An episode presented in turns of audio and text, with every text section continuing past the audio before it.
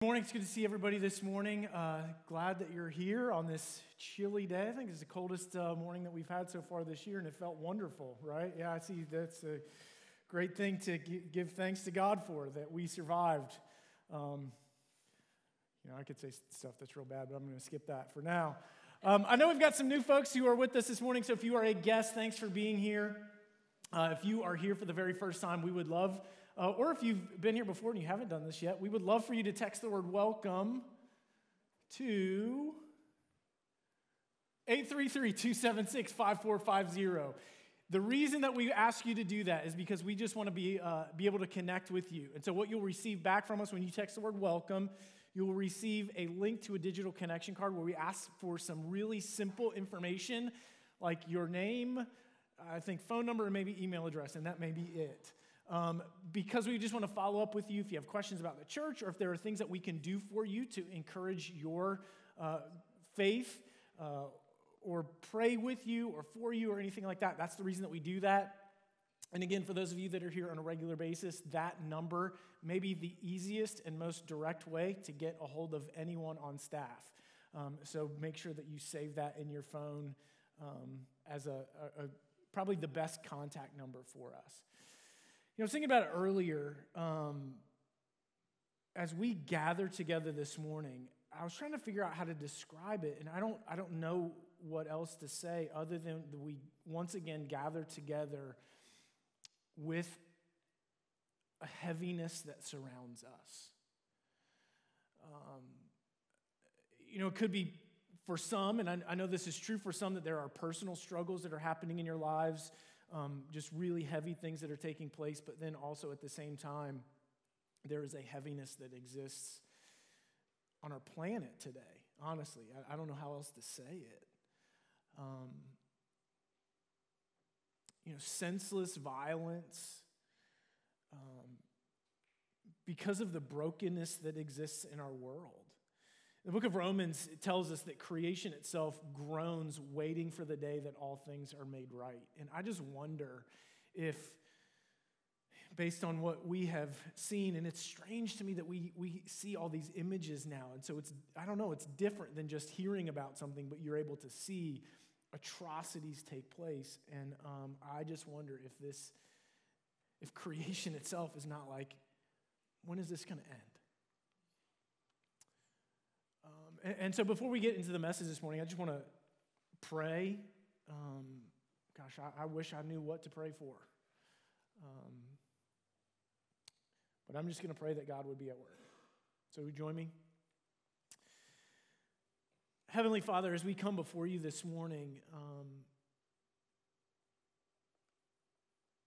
I don't know, I'm, I'm reminded of, of certain promises that you have given to us about things that you do, that you bind the wounds of the hurting and you mend the brokenhearted. You set the captives free. And, and, and God, as I think about those things today, I think about them in a way that's far more literal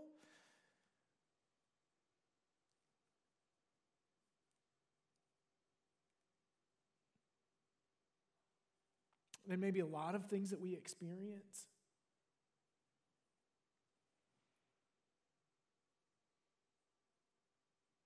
God, I pray for Israel today. For all the innocent families that are caught up in a conflict. For families who've lost loved ones.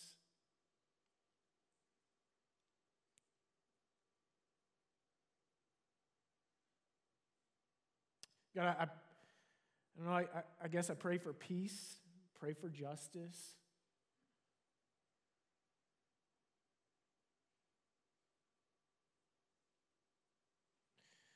And while there is this, what is going to be this, I, think, a, a, somewhat of a, a global conflict taking place as other nations, including ours, try to figure out what to do and how to support an ally and things like that. Um, so that's taking place, but God, also at the same time, I, I, there is a lot that's taking place in the lives of families in our church. families dealing with health issues, loss, conflict.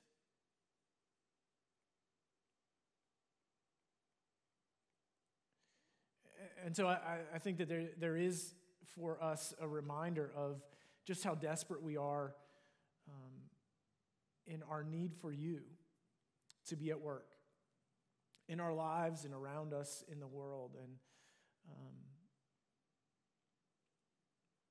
so just pray to that end that the values of your kingdom would show up in the spaces where we work, where we live, where we go.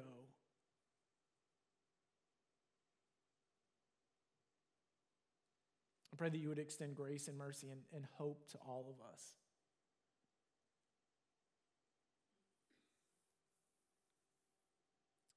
Father, as we spend a few minutes in your word, I, I pray that you would encourage us today, um, that you would speak to our hearts through the work of your Holy Spirit. And it's in Jesus' name that we pray. Amen. It's actually in 1905 that Leon Wilson wrote what has, I don't know, it's become a relatively famous phrase when he described golf as being a great walk spoiled.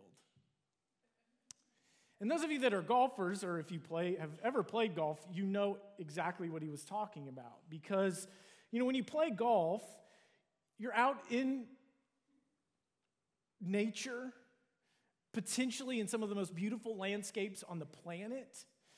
But even if you're at a municipal golf course, there's still something that should be pleasing about the environment that you're in the, the green grass, manicured greens, trees, ponds or lakes, whatever it is. I mean, it should be an enjoyable experience. But then golf gets in the way.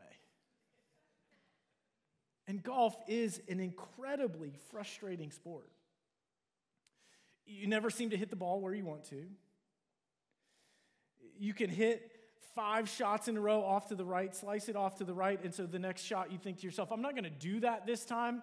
So I'm just going to play this slice because this seems to be the exact way that I'm hitting it every single time. And so you line up so that your slice is going to go in the middle of the fairway, and the very next shot you duck hook it to the left, and you think, what in, what in the world am I doing? Sometimes it seems like there are magnets that are located inside golf balls that attract them to water. I do not understand how that works. On the golf course, I've heard language that I have never heard anywhere else. I have seen mild mannered people just get absolutely infuriated by what is happening, and then you realize that yes, golf is a long walk spoiled. So, for those of you that aren't golfers, you might be thinking to yourself, well, why do you do that? Why do you go back? Why do you put yourself through that kind of misery? And I'll tell you why. It's because there is always one shot, or maybe one hole, and it always draws you back. It's that one shot where you line up and you take your swing and you hit it, and you say to yourself, as soon as you hit the ball, that's how it's supposed to feel. Maybe I can do that again. Or it's that one hole that you find that you hit the ball the way it's supposed to be. You play the hole the way that it's supposed to be played. It looks like it is supposed to look. And how you imagine it in your mind, and you think to yourself at the end of the day, maybe I can do that again. And so you go back. Maybe the next week or the next month or a few months later, depending on how often you play. And then the frustration shows up again. And golf is just a long walk spoiled. Life, I, I, believe, was created to be an incredible journey. If you go back to creation with Adam and Eve, created in the Garden of Eden, which is paradise lush green grass, trees all over the place. And it's only we can only begin to imagine what that existence was really like, but what we know is that very soon sin entered the picture. And life can easily become, because of the presence of sin, a long walk spoiled. You hit it where you don't want to go. No matter how hard you try to avoid the hazards, you find that you are in the bunker over and again. And there may be times when you look up and you say to yourself, What just happened? How did I even get here? I know you've been there because we all have. Work is utterly frustrating, and it's a slice off into the woods.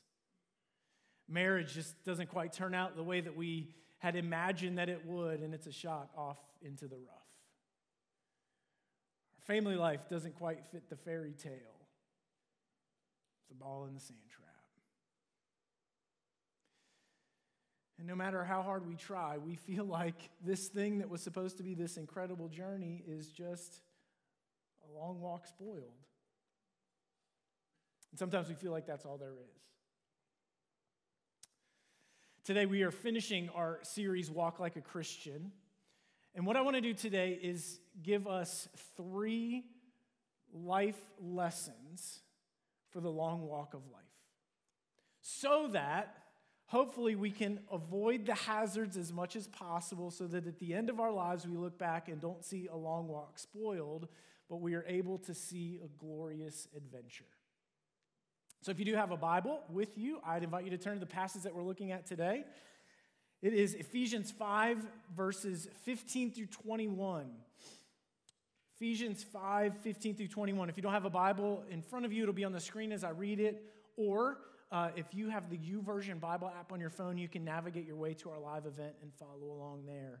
Let me read this section for us Ephesians 5, starting in verse 15. Pay careful attention then to how you live, not as unwise people, but as wise, making the most of the time, because the days are evil.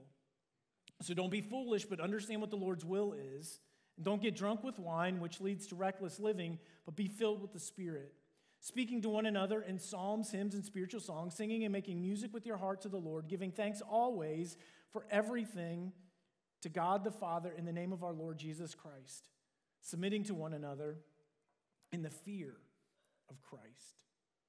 I don't know if you noticed it uh, once again as I read this passage, but if you were here with us the first week of this series, we started in chapter 4 of the book of Ephesians, and it said there, walk worthy of the call. Or in the CSB, which I am reading from, it said, live worthy of the call. So again, this morning, you may not have seen it because at the very beginning of this section of verse 15, the Apostle Paul writes, Pay careful attention then.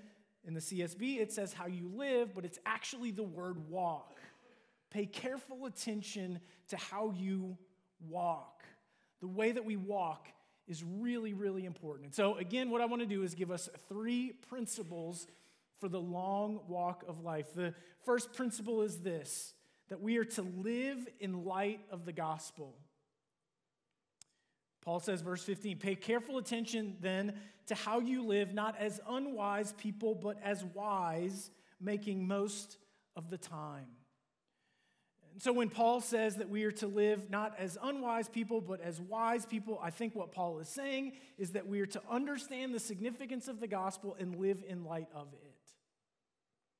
Now, for those of you that are here with us on a regular basis, you know that we try to make sure that our points come out of Scripture. You might be looking at that and say, well, where did you get that from? Because I don't see it in those verses. And I would say, you're right, it's not there, but we find it earlier.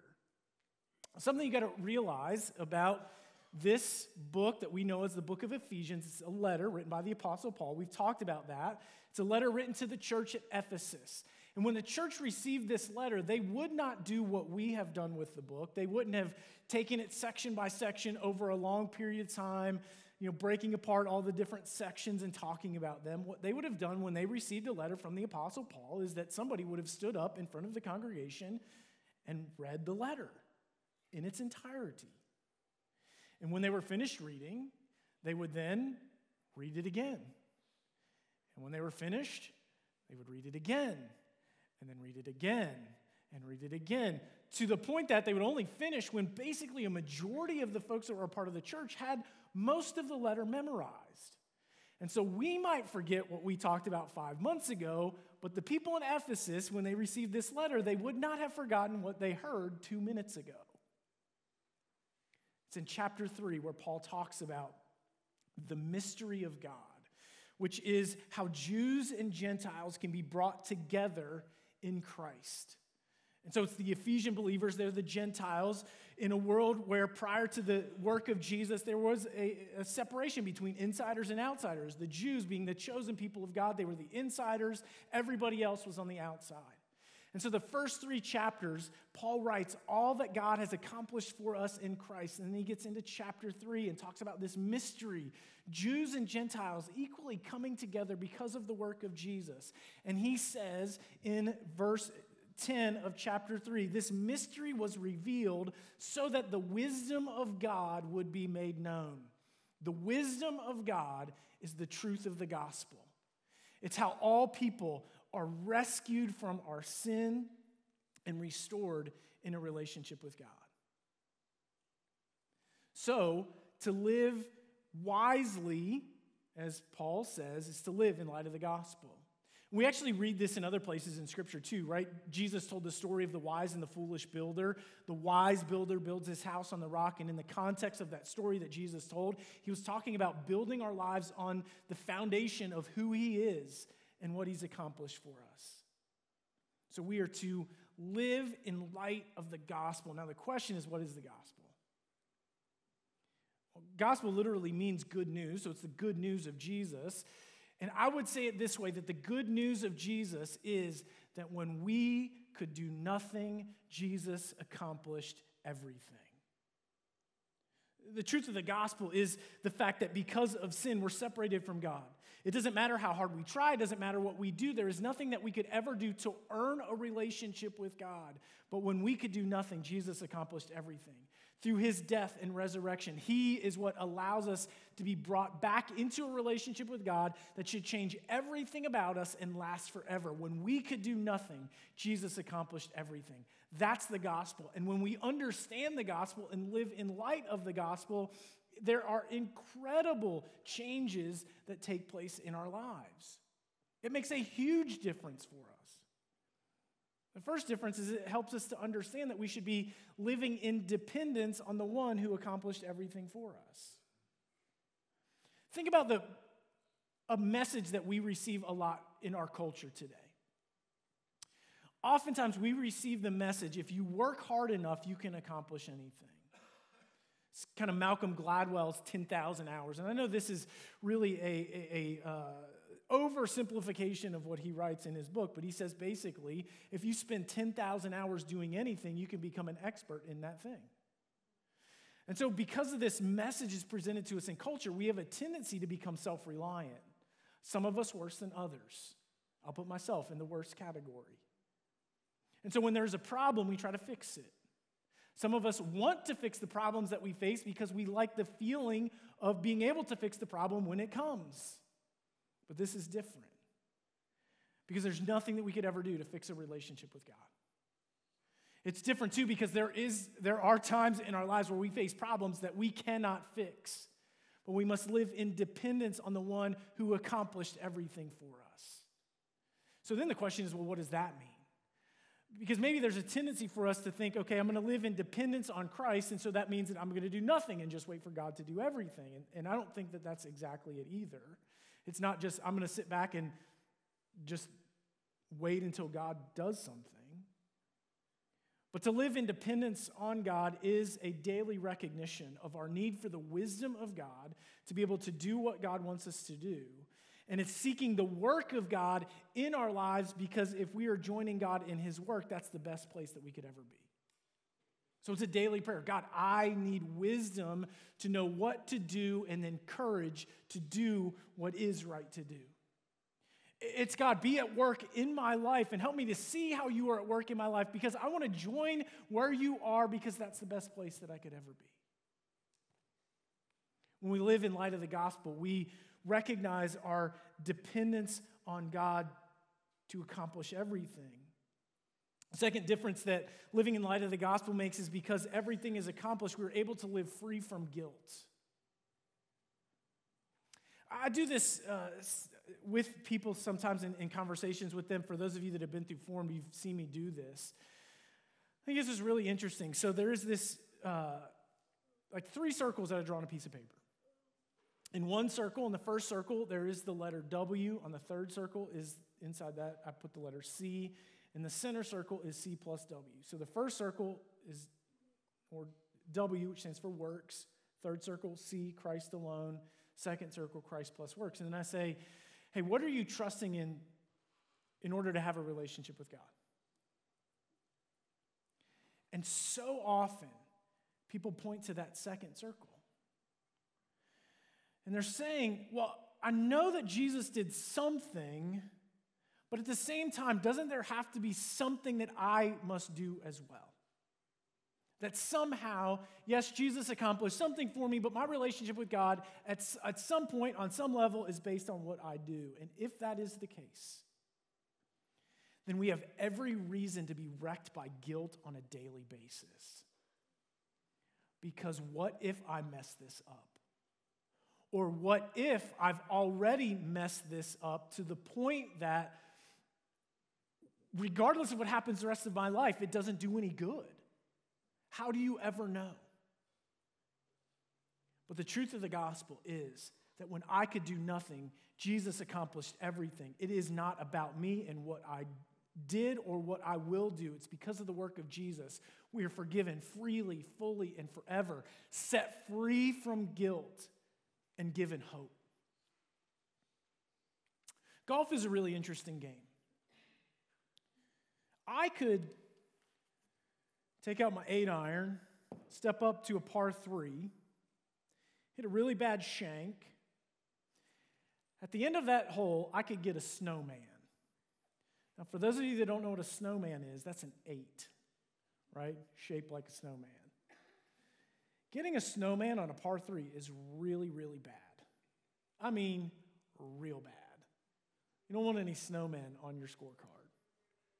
But here's the great thing about golf I can get a snowman on a par three, but then when I step up to that next hole, if I can separate it mentally, I get a fresh start.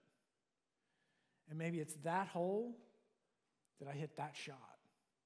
And the ball goes where I want it to go, and all of a sudden, I walk off that next green with a birdie, which is one better than you're supposed to do. And all of a sudden, on that green, I feel way better than I did when I got that snowman. Now, the unfortunate part of golf is that at the end of the day, all of those scores have to get counted. But here's the good news with Jesus you might get a snowman, but you are forgiven freely, fully, and forever. Washed clean. No more guilt, because that is in the past. I'm forgiven freely, fully, and forever, and given hope. That's living in light of the gospel, embracing the hope that we have. The uh, third part of how this makes a difference in our lives is that we begin to understand that we need to seek reconciliation with other people because the gospel message that changes our lives is for all people. We've talked about this before, the end of chapter 4. Be kind and compassionate, forgiving each other, even, why? Even as God, for Christ's sake, has forgiven you. Forgiven people, forgive. To live in light of the gospel means that I am willing to forgive and I seek reconciliation in relationships with other people. And the result of this, evil days are redeemed for God. Pay careful attention then how you live, not as unwise, but as wise, making most of the time because the days are evil. So there's a sense in which this side of heaven, that we could describe the time in which we live as evil days or the days of evil. That being because we will always have to struggle against sin, and sin and wickedness are all around us. But when we live in light of the gospel, live in that freedom and forgiveness that God gives to us with our lives changed, and we're seeking reconciliation with other people, there is a sense in which our days are then redeemed, and no longer can they be characterized as evil days, but they are days dedicated for God. Lesson number one for the long walk of life live in light of the gospel. Second, live a radically changed life. Verse 17 says, Don't be foolish, but understand what the Lord's will is. We get to the end of verse 17 and we say, Yes, that is the question that I want the answer to. I just want to know what God's will for my life is. It's funny uh, with some of the verses that we're looking at today, some of the verses that we've looked at over the previous few weeks, they often showed up in my childhood, especially in my teenage years, this being one of them. So we get to this verse, verse 17, understand what the Lord's will is, and I say, yes, that's exactly what I want to know. And so as a teenager, all I'm thinking is the big questions of life. What does God want me to do? Which might lead to helping me to understand where God wants me to go to school. And then, of course, the third big question who does God want me to marry? So we always think about these big questions of life. If, I, if God would just tell me exactly what He wants me to do, I'll go do it. I hate to disappoint you. I cannot tell you exactly what God wants you to do. I'll just tell you, I'm pretty selfish. I would want to figure out what God wants me to do first before I ever tell you what He wants you to do. Here's what I've learned over the years, though God's will for us is far more about who we become than what we do. It's who we are, not what we do. And so I'm going to tell you what God's will is for your life. Romans chapter 8. For those God foreknew, he predestined. Those he predestined, he called. Those he called, he justified. Those he justified, he sanctified and ultimately glorified. God's will for your life is to radically change everything about you in preparation for eternity. God's will for your life is to change you and lead you to glory. I love the way that Paul said it in Galatians 4:19 when he said, "My dear children, I am working for you until Christ is formed in you." There's a sense in which you could look at our lives when we come to faith in Christ as this lump of clay. That God puts on the potter's wheel and begins to spin that wheel around, and he places his hands on us, forming us and shaping us, making us more like Jesus. And that changes everything. I used to do this sometimes when I would teach. I would say, okay, here's what I want you to do. I want you to take out a piece of paper and write like the top three to five priorities in your life. The three to five things that are most important to you, I just want you to write those things down. So I give people time to do that. You know, obviously you're going to write things like, you know, maybe spouse first, right? It's real important, especially when you're sitting next to your spouse. Uh, you want to want to show them your paper. Um, you know, you might say uh, kids second, something like that. You know, friends maybe on there somewhere, work is maybe on there somewhere. And then uh, at the end of that, give people time to fill out that list. And I would say, okay, here's what I want you to do I want you to put Jesus at the top of that list. Because Jesus is supposed to be first in your life. I don't do that anymore, though. If I were to take time to do it, here's what I would tell you to do today turn your list sideways and write Jesus over the top of your list. Because that's what it means to live like Jesus. God wants to radically change our lives so that as we think about life, I think, okay, how does Jesus being in my life change the way that I relate to my spouse? What is Jesus in my life? How does that change the way that I parent my children? What difference does that make for me as I go to work every day? Because that's the work that God wants to do in us, is change us, not just something about us or add to a list of priorities, but to change everything about us and then lead us to glory. We have a tendency to be really short sighted, and I understand why, especially when you're young, 80 to 90 years if that's what God gives to us, seems like a really long time. The older that I get, the shorter that time becomes. And I know this 80 to 90 years is nothing in comparison to eternity, forever. Something better is coming, and what we experience in this life is preparation for what is to come. God allows us to go through things sometimes that we don't understand, but God is at work in our lives, molding us and shaping us, preparing us for eternity. This is just the intro for what's to come. Lessons for the long walk of life live in light of the gospel, live a radically changed life. And third, be controlled by nothing other than the Spirit of God.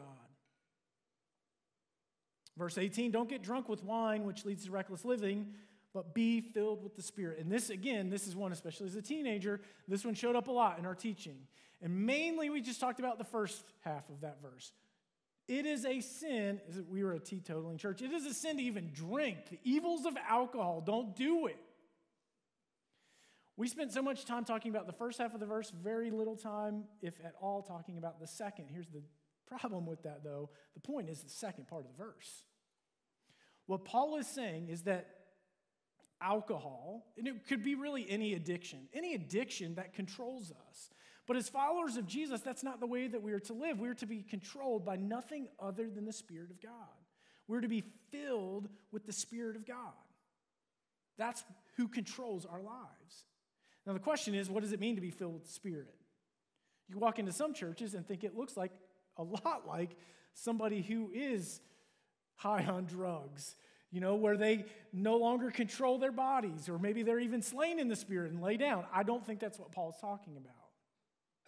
To be filled with the Spirit, understand this, to be filled with the Spirit, I believe, is not that I get more of the Spirit, but that the Spirit gets more of me. It's me surrendering myself to do what God wants me to do. It's me saying, It is not about me, but I'm willing to surrender everything that I have back to God.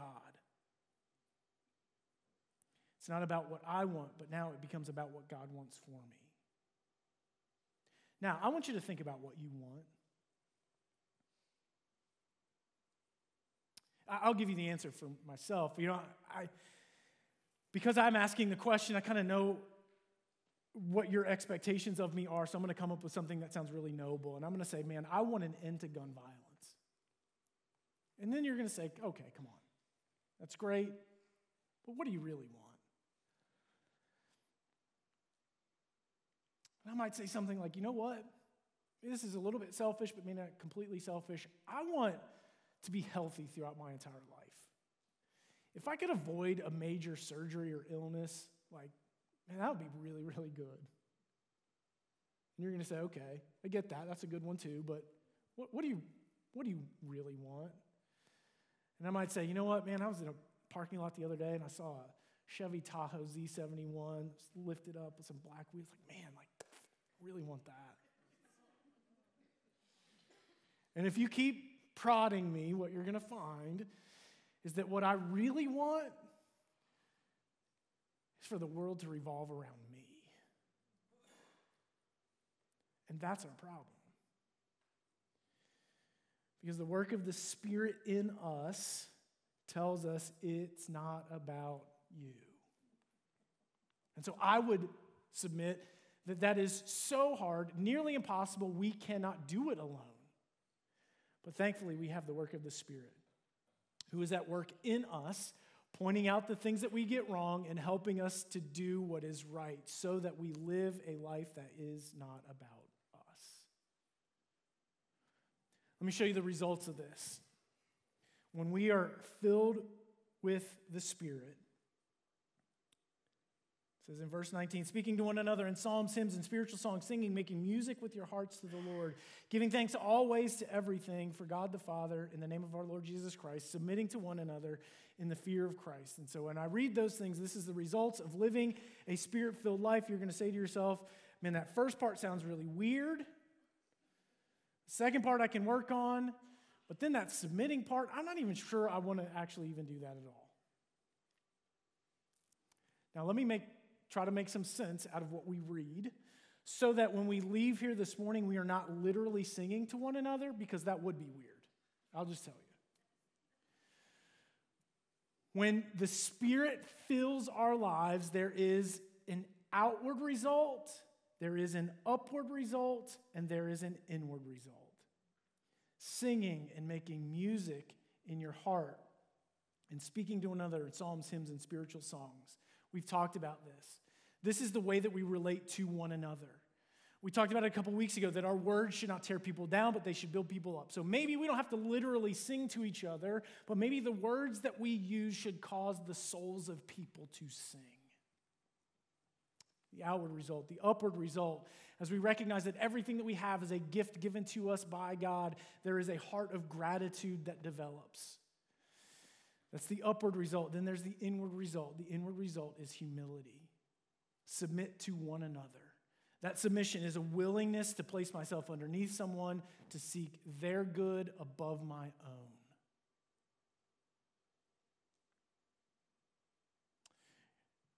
You know, I wish that I could stand here today and say, if you just follow these three things, you'll never hit a bad shot. I can't. You'll still find yourself in a bunker from time to time or off in the rough. But as you find yourself in those places, you are not alone. And it's my hope that as we walk like Christians throughout this long journey, we would not look back and see a long walk spoiled, but that we would see an incredible adventure that ushers us into eternity, where we're able to experience life the way that it was meant to be lived. Let's pray. Heavenly